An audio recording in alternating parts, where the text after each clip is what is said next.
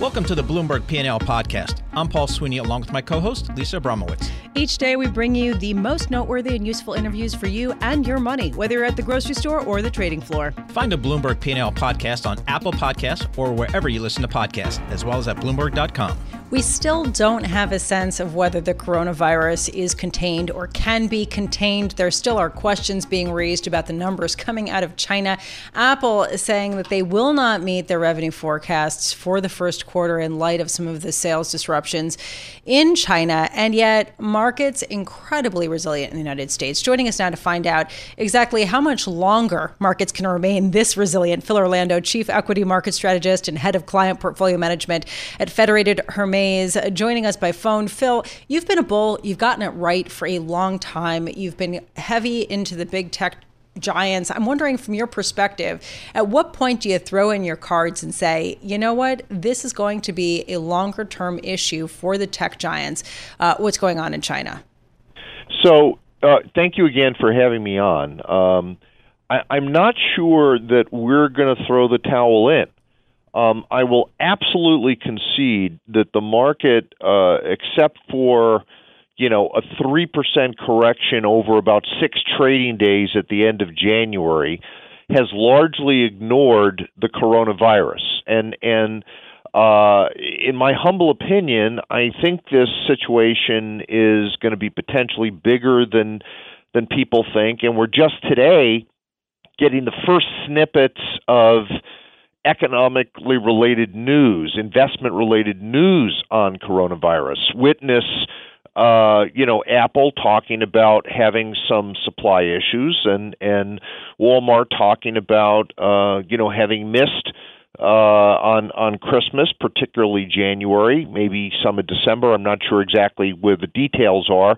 Uh, in part based upon uh, coronavirus, and and we also know that a couple of the other retailers, uh, Kohl's and Target, have had disappointing numbers. So uh, I think there's going to be more of this going forward. Um, as we looked at the retail sales numbers that were related to the street from the Commerce Department on Friday, um, Christmas was pretty good. And and as we define Christmas, because of the the the extraordinarily early Thanksgiving and the way uh, the Black Friday weekend was sort of split up, half in November, half in December. Companies were making a concerted effort to start to advertise and move Christmas product in the month of October. So our view was okay, let's just define Christmas as October, November, December, and January because you've got gift card redemptions. So as we looked at the data for those four months on a year over year basis, retail sales are up 4.1% that was a pretty good Christmas. So I'm fine with Christmas having been good. Coronavirus um, really didn't start to become part of our nomenclature here in the States until about the third week in, in January and has now really started to you know catch some uh, some some traction here. Looking at coronavirus versus SARS, back in the 2002 2003 neighborhood. The total confirmed number of cases for SARS was 8,100. We're we're already north of 73,000 with with uh, the coronavirus, with no real end in sight here. And our best guess is that this is going to continue for at least another couple of months, and that's got to take into account um, retail sales numbers being sloppy in February. Maybe that spills into the Easter season. And I think we're going to get more guidance down from companies who are going to use coronavirus as a justification for why their numbers are coming in, you know, softer than expected. And I'm not sure that any of that is is yet in the market with the market having done as well as it's been doing. So Phil, are you in the camp that I think is gaining some more members every day and that camp is if the coronavirus does have a meaningful economic impact on global economies, the central banks are there waiting to respond and lower rates and be, uh, you know, s- supportive. We're, we're absolutely there, but I don't think our Federal Reserve is going to cut interest rates because I don't think the coronavirus situation is going to be, uh, from a time standpoint, um, we think it's going to have a significant first quarter impact. And I think as we get into the second quarter, the middle of the year, I, I think we're going to have our hands around this. Um, we are doing much better looking at coronavirus compared to SARS. One of the things we're focusing on is what's known as the mortality rate, the percentage of people who died from this. With with SARS, that mortality rate was just under 10%. With the coronavirus, the mortality rate right now is running about 2.5%. The the Chinese government as as as much as, as we think they're being irresponsible here in terms of transparency and letting the world know what's going on, et cetera, when we look at uh, COVID 19 versus SARS, they have been much more aggressive by you know a period of about a month to six weeks in terms of letting the world know what's going on, giving us the sequencing. U.S. Uh, global pharmaceutical and biotechnology companies are actively working on some some compounds that that might have some promise in terms of vaccines or you know medicinal purposes or whatever. So I, I truly believe in my heart of hearts that that as we get into the second quarter or working towards the middle of the year, we're going to have our hands around this and we're going to see these numbers start to recede. So so it's ugly right now. Um, we're going to see a hit to GDP growth. We're going to see a hit to corporate earnings. But as as we look at the balance of the year, I think we're we're looking at a snapback uh, as we get into the middle of the year and and a strong second half of the year. And I think that's why we're seeing a limited market responds now. I think investors, to some degree, are sharing that view and perhaps looking through the ugliness of what's going on right now. Right. Well, that's exactly where I was going to go, which is you said that you don't think markets have been pricing in the real potential implications of the coronavirus. It sounds like they're not because they're expecting a V shaped recovery in the economy, and therefore there isn't going to be a longer lasting effect. Are you in that camp where you're not going to change any of your positioning in response to what we're seeing over in China, just with the expectation of this V shaped recovery? We we have not made any changes in terms of positioning. We made some changes in positioning at the end of last calendar year in terms of uh, taking domestic large cap growth from overweight back to neutral and upgrading domestic large cap value from neutral to overweight. Uh, we've got overweights in domestic small cap. Um, and we also added an overweight to emerging markets, which, in, in light of what we now know with coronavirus, maybe that was uh, a little premature, but we're going to stick with it again because we think of the, relatively short lived nature of what we think we're dealing with right now. Hey, Phil, thanks so much for joining us. We really appreciate your thoughts as always. Phil Orlando, Chief Equity Market Strategist and Head of Client Portfolio Management at Federated Hermes, uh, joining us on the phone. Uh, Phil has remained, as you, uh, you, noted, Lisa, consistently bullish. Uh, he's been consistently right. Uh, I think I appreciate his thoughts on uh, the coronavirus, how, you know, kind of putting a time frame on it, kind of bleeding into the second quarter, but then becoming less of an issue in the second half of the year. That's, I think, how they are discounting the coronavirus there at Federated.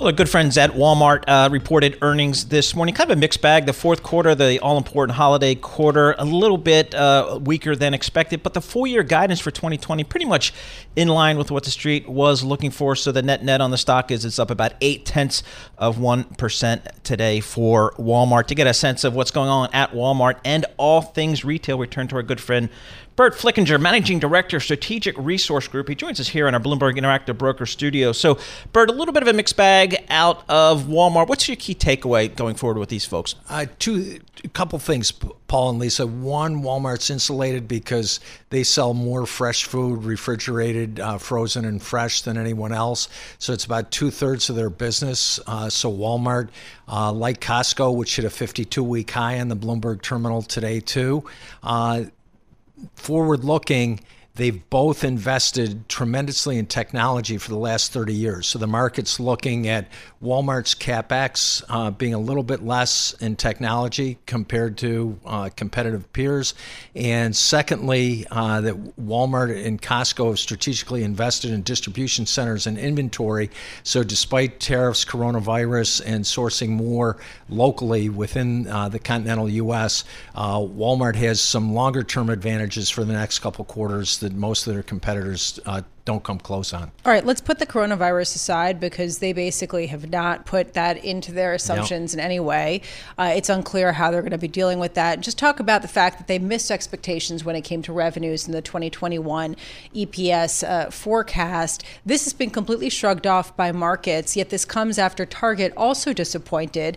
I'm wondering how much we can read into this as a trend. Does it say something about the consumer? Does it say something about Amazon.com, you know, rolling up all of the market share away from uh, the Walmarts and the Targets of the world?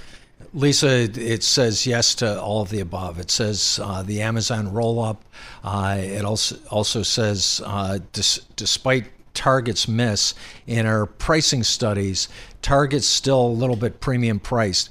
In uh, our pricing studies with Walmart, for the first time uh, in five years, Walmart's uh, line price with the low price leader, leaders, uh, Winco in the West, uh, Costco nationally and internationally. So, as you and Tom Keene talk about uh, very well frequently, is while Walmart's investing more in lower prices, Walmart's units are up at the same time as you're presently pointing out. Uh, the consumers are facing higher monthly budget expenses in 10 out of the top 11 expenditure areas, everything except gasoline. So, uh, rent, tuition, uh, insurance, it's, uh, taxes, et cetera, et cetera. So, the consumer's more cash constrained. And as people look at where the consumer's going, Ross stores on the Bloomberg terminal, 52 week high today, Bloomberg um, Burlington on the Bloomberg hit a 52 week high today. Uh, Lowe's and Home Depot, in terms of category dominant, earlier today, uh, 52 week high. So the consumers are going where the best prices are, and uh, the best prices are with the big retailers that are off price, price impact, or destination that have procurement power. But also, I want to make sure to catch uh, key point you referenced is is this sustainable? It might be sustainable for a quarter or two of the 52 week highs within retail. Freshpet hit a 52 week high today. That's sustainable. Not sure chain retail is sustainable. Not sure Amazon's sustainable. So let's talk. I know uh, Walmart's having an investor day uh, today, so we'll get some more news out of that throughout the day. But one of the places I always look for Amazon and, and Target and I mean, I mean Target and, and Walmart to see how they're competing against Amazon is their digital sales sales. So another 35% growth in the digital sales for Walmart. That's good, but it's slowing a little bit, but still pretty solid. Digital sales and uh, cons- consumers who historically might have only been able uh, to to get to a Walmart uh, once or twice a month. Uh, Marc Lore, uh, ex ex of uh, Amazon and acquisition by Walmart of Jet, will be able to deliver from Walmart supercenters to 90% of U.S. homes within the continental U.S. And uh, Walmart's brilliantly put FedEx uh, depots within its stores so people can buy at Walmart and ship either within the U.S. or outside the U.S. At what point do we have to start worrying about the consumer? And how much momentum there is. If where they're going is Ross stores, is the discounters, we have to, Lisa, we have to start worrying about the consumer now. Uh, the telling period is going to be Memorial Day to Labor Day, where the consumer, uh, as Bloomberg reports, has re- been traveling in record numbers, uh, spending in record numbers. But looking on the Bloomberg uh, even before Ryan Newman's tragic death in uh, NASCAR yesterday, NASCAR attendance is way down, and that's no, I think, a leading I think indicator. He's just a correction. I, he, he's still he, he's he's alive. He's in serious Thank condition. You. Thank you. He's alive. He's in serious uh, condition. Hearts and prayers, yep. and uh, appreciate the. Uh, uh, timely correction. Yeah, and it's actually his injuries uh, are not life threatening uh, after that that horrible crash. Um, right. But he, it seems like, is going to uh, emerge. But really interesting, uh, and thank you so much for being with us, Burt, uh, because this is, I think, one of the big questions when I came in.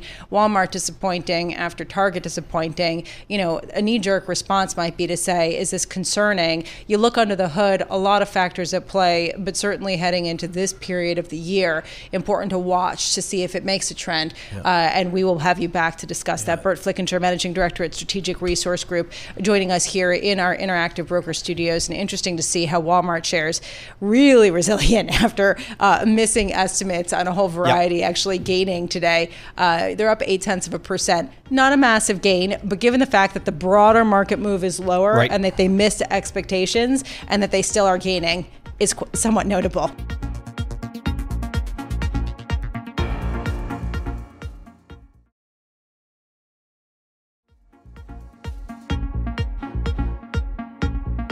The big news, one of the many big news items of the day, there actually are, are a lot that are sort of dominating. On the corporate front, yep. On the corporate front is the tie-up of Franklin uh, Resources agreeing to buy Legg Mason to create a one and a half trillion dollar giant. This comes amid a slew of consolidation among asset managers. Annie Massa, covering it all, investing reporter for Bloomberg News, joining us here in our interactive broker studios.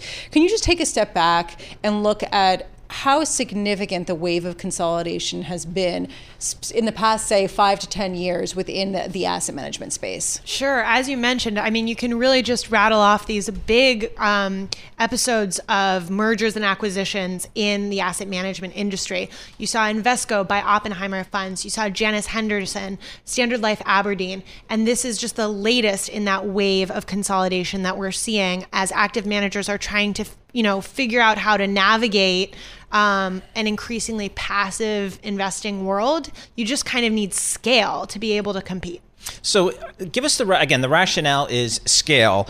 So, are we simply are these companies simply saying, "I can see the pressure on my revenue line. I don't think that's going away anytime soon. So, I just got to get scale and try to rationalize my costs." Is that kind of the play here? Yeah, if you look back over the past 10 or 15 years, both Legg Mason and Franklin Templeton have seen their assets under management um, kind of come down from their highs.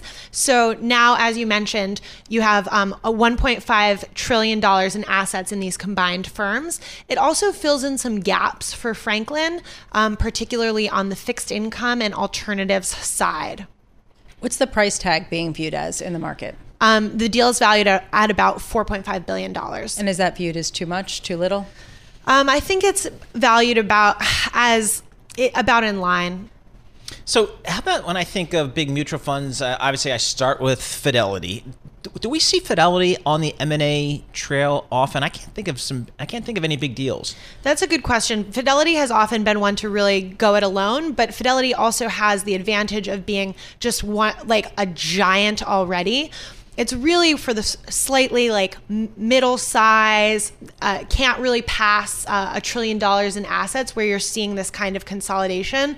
Neither Legg or, or Franklin was really able to get there on its own. So now tying them up, they can finally get back past that trillion dollars in assets kind of mark. It helps because um, technology is increasingly costly for these asset managers. And, it, and if you can spread out some of those costs across all these different assets and then also offer different product lines, it really does help to be more of a big supermarket.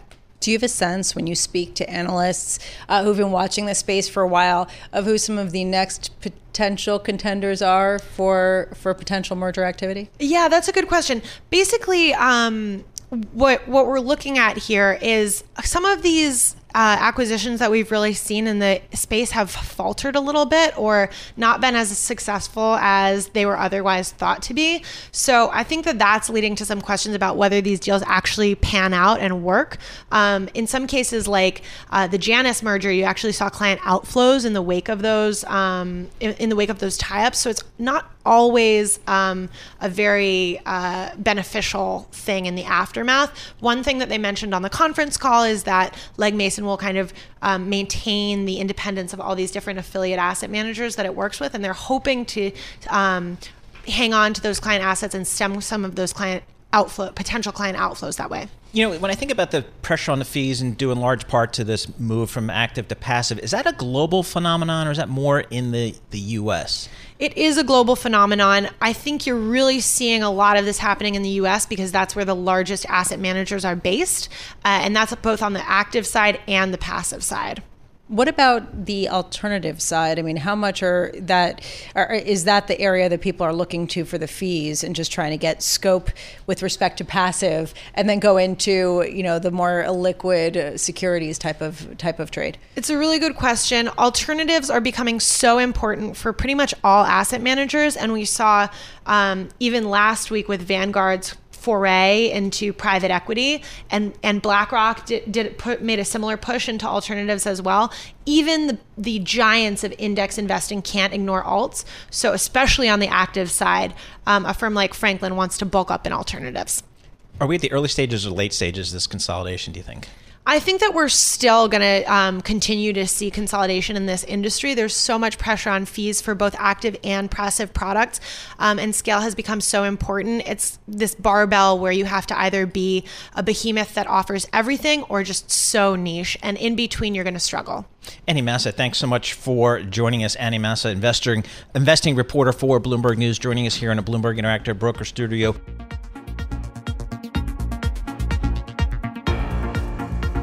Jeff Bezos, who is, of course, the founder of Amazon, announced that he is committing $10 billion of his own wealth to fighting climate change. Was biggest philanthropic effort so far, and it comes after a substantial pressure from within the company from workers saying that the company is not doing enough to fight climate change. But it really raises a question what can the biggest companies do? What kind of meaningful changes could they make to reduce their carbon emissions and fight the rising climate? Joey Bergstein joins us now, the chief executive officer of Seventh Generation, which is based in Burlington, Vermont. It was acquired by Unilever, uh, but it really really has been uh, one of the biggest speakers out in terms of corporate responsibility in this area. Joey, I'm really glad you're joining us today. I want to get your perspective on this $10 billion commitment that Jeff Bezos made.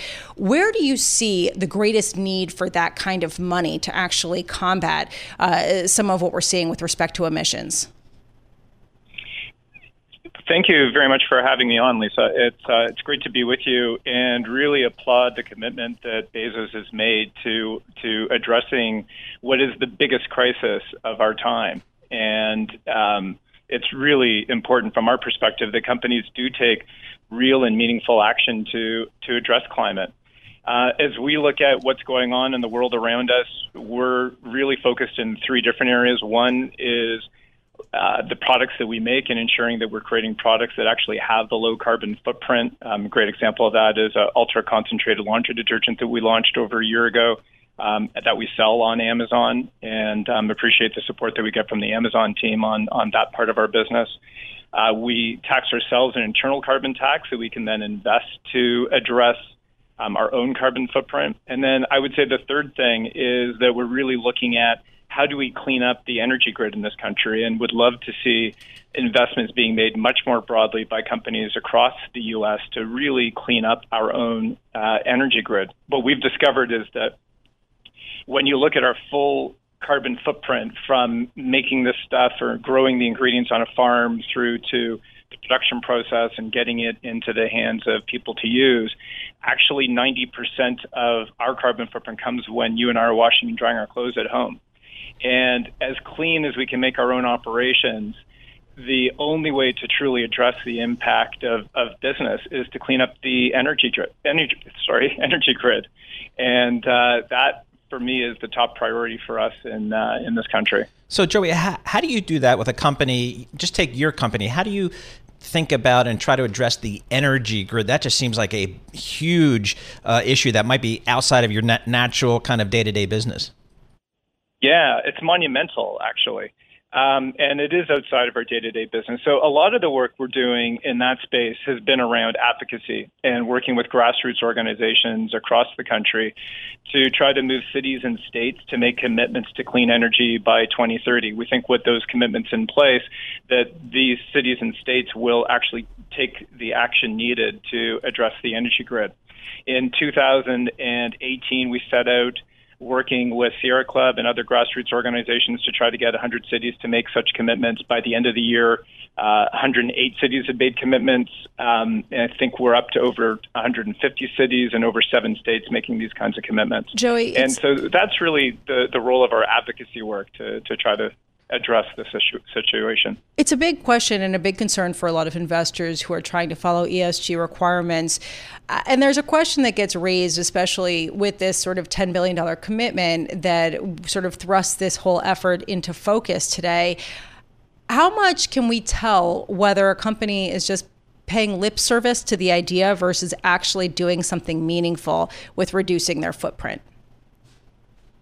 That's a great question. I think it really starts with making big, bold commitments because addressing a crisis of this magnitude doesn't happen just by business as usual kinds of action. So I, I applaud companies' commitments.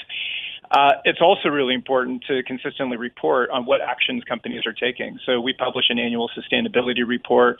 Uh, we track ourselves every single commitment that we make and how we make progress year after year. And I would expect that other companies are doing the same things. It's, it's really not enough just to make the commitment, but to, to also be very transparent about what actions are, are actually being put in place. Hey, Joey, thank you so much for joining us. Really appreciate uh, your thoughts on this important topic and one, a topic that's growing uh, in influence. Joey Bergstein, CEO of Seventh Generation, uh, based in Burlington, uh, Vermont, joining us on the phone.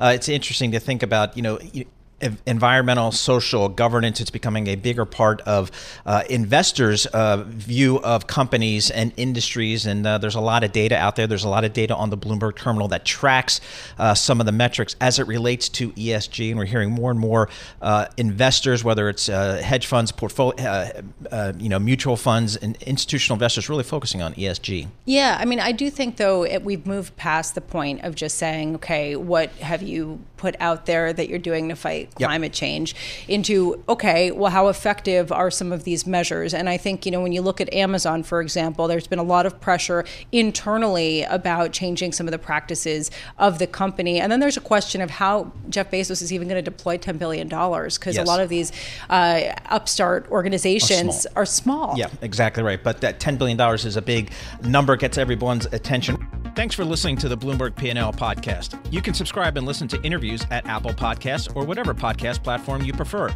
I'm Paul Sweeney. I'm on Twitter at PT Sweeney. I'm Lisa Abramowicz. I'm on Twitter at Lisa Abramowicz1. Before the podcast, you can always catch us worldwide on Bloomberg Radio.